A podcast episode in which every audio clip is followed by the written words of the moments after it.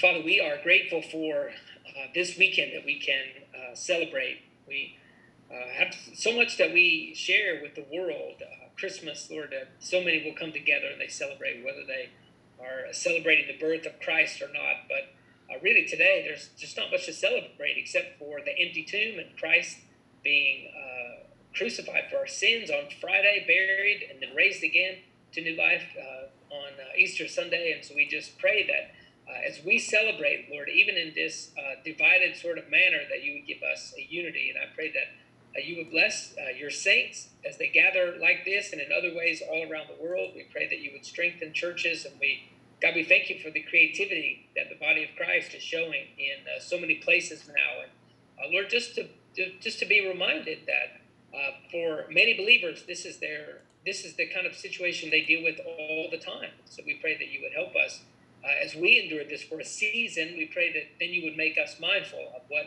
the persecuted church is going through in places like Libya and Syria, what they uh, what they're having to deal with in uh, Saudi Arabia, and even in places like uh, China sometimes, or that uh, people just don't have the freedom to worship. Uh, even people that, that right around us now, where they just don't have the freedom to worship that they should have. And so we pray, God, for your kingdom to come. We pray for your will would be done. And uh, we pray that you would move in our midst today, even as we're spread out, Lord, in different time zones, in different countries. We pray that you would be exalted. And we pray you guide us as we look at your word. And we pray, Lord, as we celebrate the resurrection of Jesus, Lord, that you would uh, make us to be changed people uh, after this uh, time. And Lord, I pray that we would uh, carry this good news and this hope that we have uh, with us throughout our throughout the rest of the year. So we thank you for uh, the day to celebrate. Thank you for the opportunity to gather with so many, uh, even in this way. And we pray that you would just guide our time tonight, and we uh, or today. We pray in Jesus' name. Amen. We are going to be in um, Matthew chapter 28, and we're going to start in. There we are. We're going to start in uh, verse 1 and this is from the English Standard Version. Now, after the Sabbath, toward the end of the dawn of the first day of the week, Mary Magdalene and the other Mary went to the tomb, went to see the tomb. And behold, there was a great earthquake. For an angel of the Lord descended from heaven and came and rolled back the stone and sat on it. His appearance was like lightning, and his clothing white as snow. And for fear of him, the guards trembled and became like dead men. But the angel said to the women, Do not be afraid, for I know that you seek Jesus who was crucified. He is not here, for he has risen, as he said. Come and see the place where he lay. Then go quickly and tell his disciples that he has risen from the dead. And behold, he is going before you to Galilee. There you will see him See, I have told you. So they departed quickly from the tomb with fear and great joy and ran to tell his disciples. And behold, Jesus met them and said, Greetings. And they came up and took hold of his feet and worshipped him. Then Jesus said to them, Do not be afraid. Go and tell my brothers to go to Galilee, and there they will see me. We come to uh, Easter, we come to this day. It's a day that divides uh, mankind, it just divides the world into uh, into two big groups. Really, it's an, it's probably the most important indicator. What we think about Christ and the resurrection of Jesus is uh, the most important thing that uh, can ever be said about us. Do we really believe that He died? Do we really believe that He was raised again from the dead? How we answer that is critical for us as people. Uh, a few years ago at IBCBI, we had a, a, a person come and and they said, uh, I, I want to be baptized. Uh, I can't remember if this was at a baptism time or just one Sunday. The person said, I want to be baptized. And I, I refused. I said, well, I just can't baptize you because that person had told me really clearly, I believe that Jesus died on the cross, but I don't think that he rose from the dead. They told me, uh, I think he could have risen from the dead. I think he had that kind of power. And if it was necessary, if he needed to, then certainly he could have risen from the dead, but I don't think Jesus really did rise from the dead. And because that person didn't really believe that he had come back to life, just that he had the power to come back to life if he uh, needed to. They're missing this this crucial detail, this this one important part, and missing that one important important part kept them from being a Christian. It, it made them something uh, altogether different. Easter is a, a, time like that. It divides uh, these groups of people, people who think that Jesus maybe was a, a good moral teacher, or maybe they think he was even less than that. And, and then it also has this group of other people who think that he really is worth living for. I might be instructed in the, or I may be interested in the in the instruction that I can get from a good moral teacher. And I, I love to read good teaching from different people or to hear uh, people that are skilled in the topic to teach me things. But uh, I'm not going to lay down my life for a person who's just a good teacher. I'm going to lay down my life for a person who was able to bring himself back from the dead. So uh, I want us to look at uh, three things as we come through uh, this text today. The first one is in uh, verse 6. This is the fact that the resurrection was planned. What, what it says in verse 6 is uh, the angel says, He is not here, for he has risen. He is not here, for he has risen. Jesus had been telling his disciples that he was going to uh, die, and that he was going to be buried, and that he was going to be raised on the third day. But it really does not seem that his disciples understood what those predictions really meant. I don't think that um, on Sunday morning, on Easter morning, when they arose, that they were going expecting to find him alive when they went to the tomb. They took along their spices and they went to do the thing that they knew to do, to, to finish this embalming work that they didn't have the opportunity to finish before the Sabbath started. I don't think they were being skeptical, right? We, we find out all, all the time. People say, well, I'm, I'm going to do uh, this or that. I'm, I'm going to learn to play the guitar maybe. And then you'll have a friend or a family member who'll say, oh, we will see about that, right? And they're just skeptical. I, I don't think the disciples are being uh, skeptical. I just think that they didn't understand. As a matter of fact, in uh, Mark chapter 10, or, or, Mark 9, I always find this verse amazing.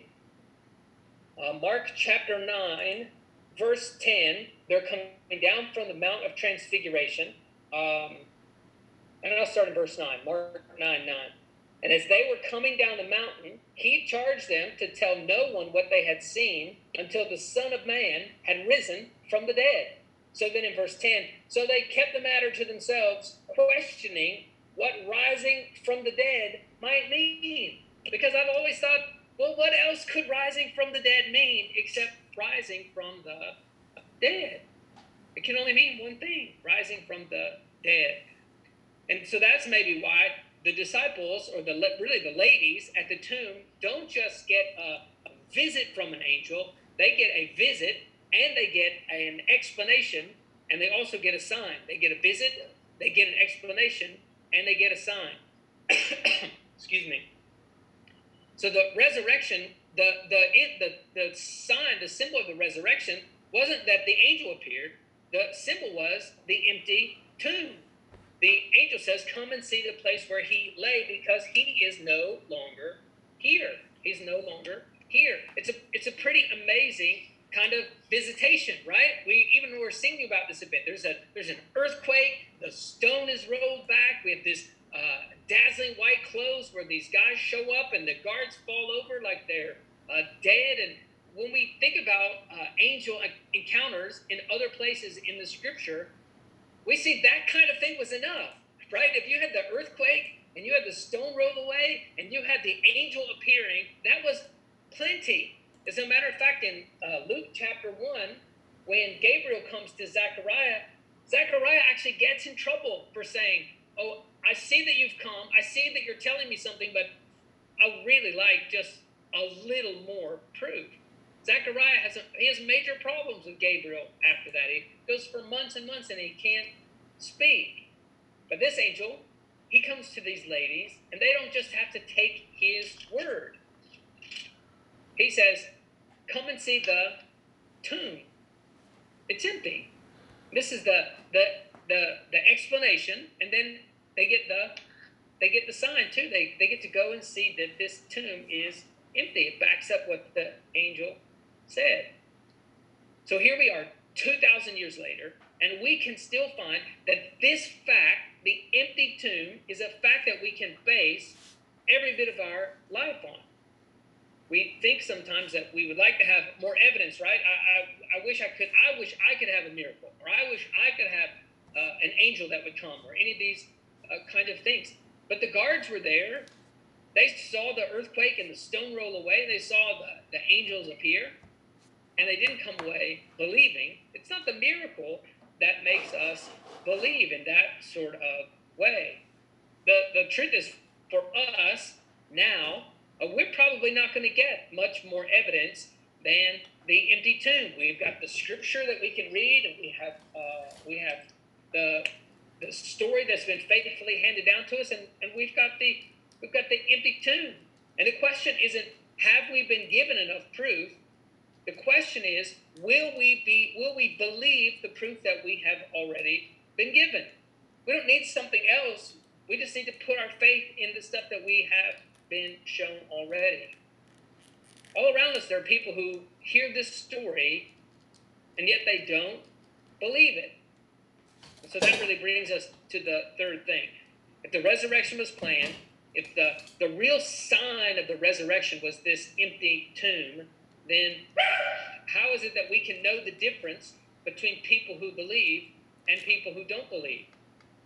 And I think the way that we know the difference between the people who believe and the people who don't believe is that the resurrection results in obedience. In uh, chapter 28, verse 8, it says, So these ladies departed quickly from the tomb with fear and great joy, and they ran to tell the disciples. They departed quickly to tell the disciples. They got a command from the angel, and then they acted on it. They went out immediately, full of fear, but with great joy, obeying what the angel had told them to do. And they they meet Jesus, right? That's incredible. They meet Jesus on the way, but they were already obeying before they met Jesus. The angel gave them a command, and they did what they were told to do. Later in the chapter, we see the same uh, sort of thing, right? The Jesus tells them, "Go, go, go! Tell my uh, disciples, go tell your brothers, go tell them to meet me in Galilee." When we get down to verse 16 at the end of this chapter, we we see that they do go to Galilee. And They meet him, and he teaches them, and they have uh, this opportunity to be with him there at the very end of Matthew's gospel. So it's undeniable the idea that the disciples were obeying Jesus. They, they believed in what they saw and they were acting out of obedience. Now, as believers and his people nowadays, we, we mess up, right? We, we, we wish that we could do better. We, we want to follow him, um, but we don't always obey that we should But as I said earlier, there's the dividing line between the people who follow Jesus and the, the people who don't follow Jesus. The people who follow Jesus have a heart to be uh, obeying him. Uh, in Romans chapter 6 and Romans, especially in chapter 7, we just see this uh, struggle that Paul has in Romans 7 uh, 18 and 19. He's saying, I, I want to do these things, but I, I don't do the things. And I have this battle inside myself, and sometimes I, I just really struggle with the the way that I want to obey. So we have to think about ourselves. Well, is it, what is it? Is it saying that I'm a that I'm not that I'm not a believer when I'm struggling to obey? I, I don't think that's true at all. I think I think for the believer, we've placed our faith in Christ, and though we are imperfect, the arc of our life is bending toward obedience. It's bending toward Christ likeness. It's bending toward being the kind of people that He wants us to be, and it's not bending in some uh, other direction where we uh, reject the church or we reject the Word or we, all of these things that that we know that godliness that we're places where we can learn godliness. We want to, as believers, gather together. We want to sing songs of the faith. We want to read the Scripture. We want to know how we can be better disciples of His. So we, as God's people, start to have lives that uh, look like the lives of everyone else in the world, then we have some serious questions that we should stop and ask ourselves. And that's really kind of what I wanted us to spend just our last uh, couple of minutes thinking about. uh, really some some questions that that that we can have. This I think one of the, the differences for uh, us as we've been um, for my family as we've been having um, home worship, this kind of thing where we're streaming things. It's just very easy, right? You have your you have your coffee that's there, maybe and then something happens and the you know the microwave things and we're always distracted and we're not we're not paying a lot of attention and so we uh, will come together and maybe we hear a sermon but then we walk away without really thinking much about it and so i think this kind of setting gives us an opportunity just to think through personally but then discuss in our own living rooms with our family or if we're quarantined and we're stuck all by ourselves or if you're uh, you know, quarantine, you're serving with some family who's not going to have this uh, discussion with you, your employer or something like that.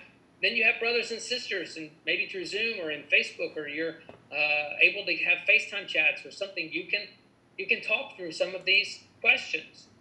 So the first one is this: maybe uh, maybe you talk about this today. How do you see yourself growing in obedience? Or maybe better yet, how if you ask other people, how do you see me growing in obedience over the past few months or the past year or so?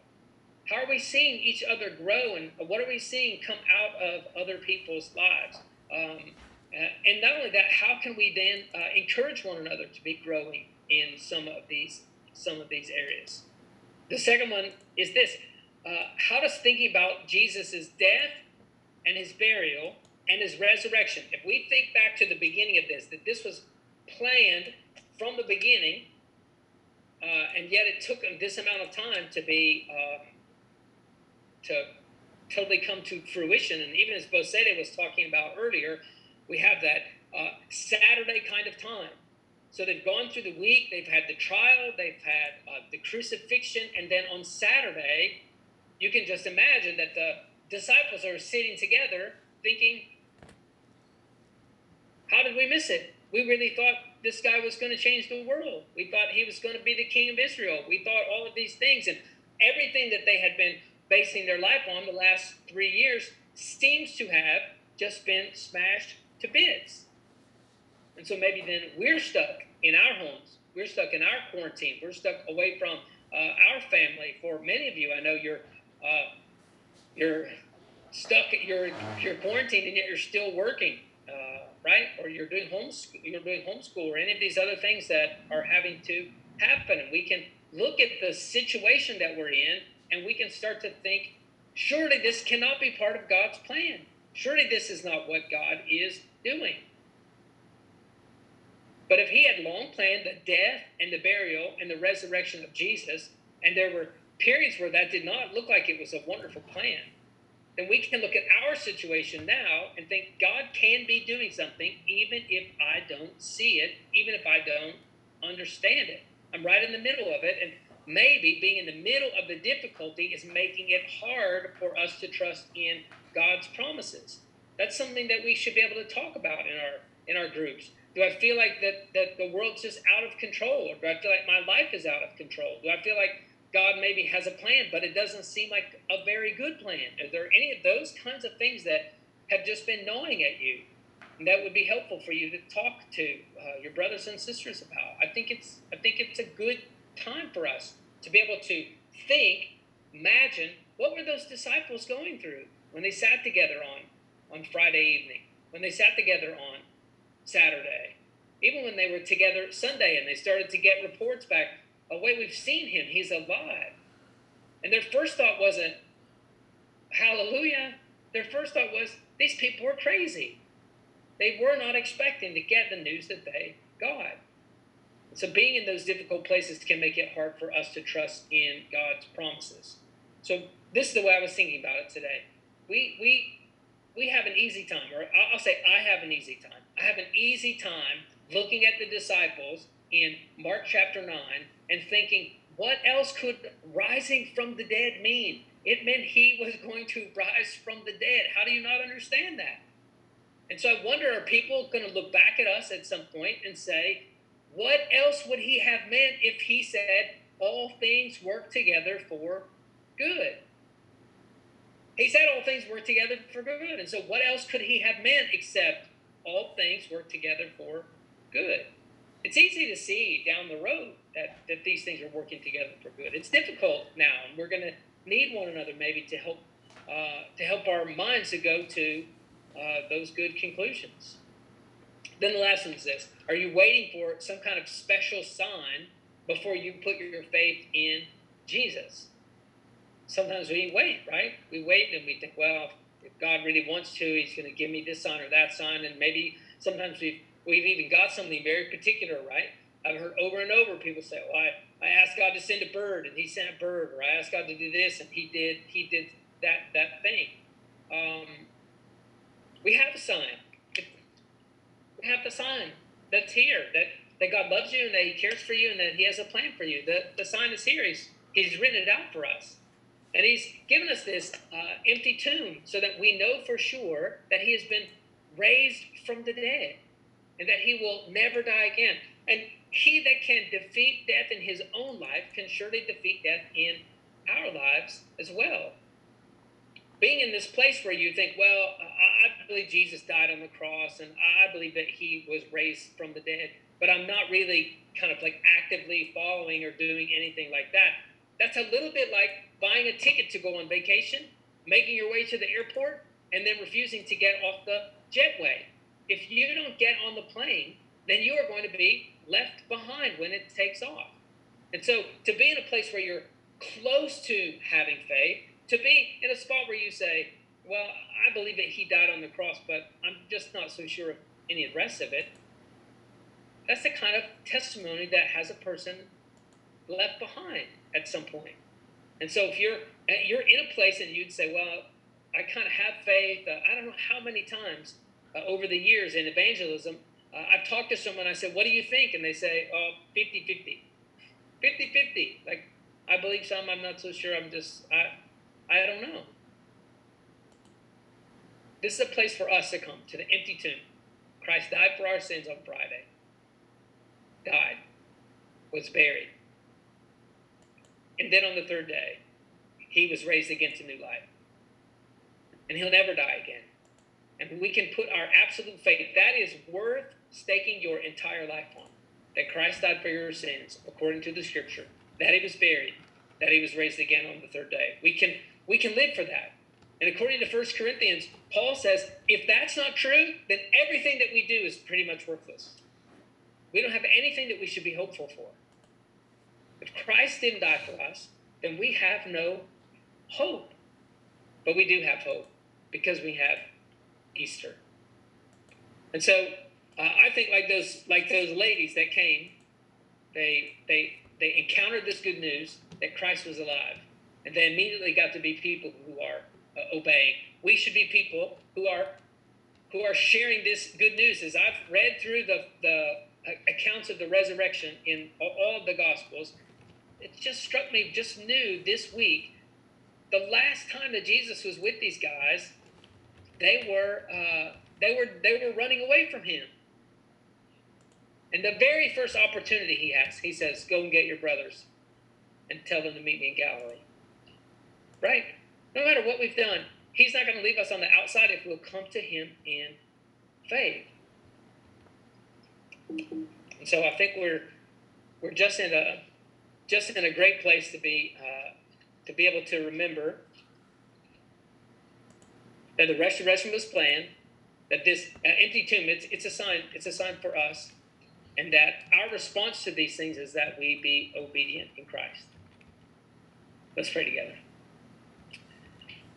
Lord, I do thank you for uh, these brothers and sisters, and just to be able, even just to flip through and to see, uh, to see Lyle and Rita, and to see uh, Eddie, and to see Stephen, and uh, Lord, to see uh, Emily, and to see Jenny, and to see uh, the Edwards, and just to see Mark and Caroline and those kids, and got so many different families that are represented from uh, countries just all over the world. It's an incredible blessing for me, and I thank you for uh, this uh, technology that makes it possible. And Lord, I thank you for uh, the stories that I know about them, Lord, that I can think about.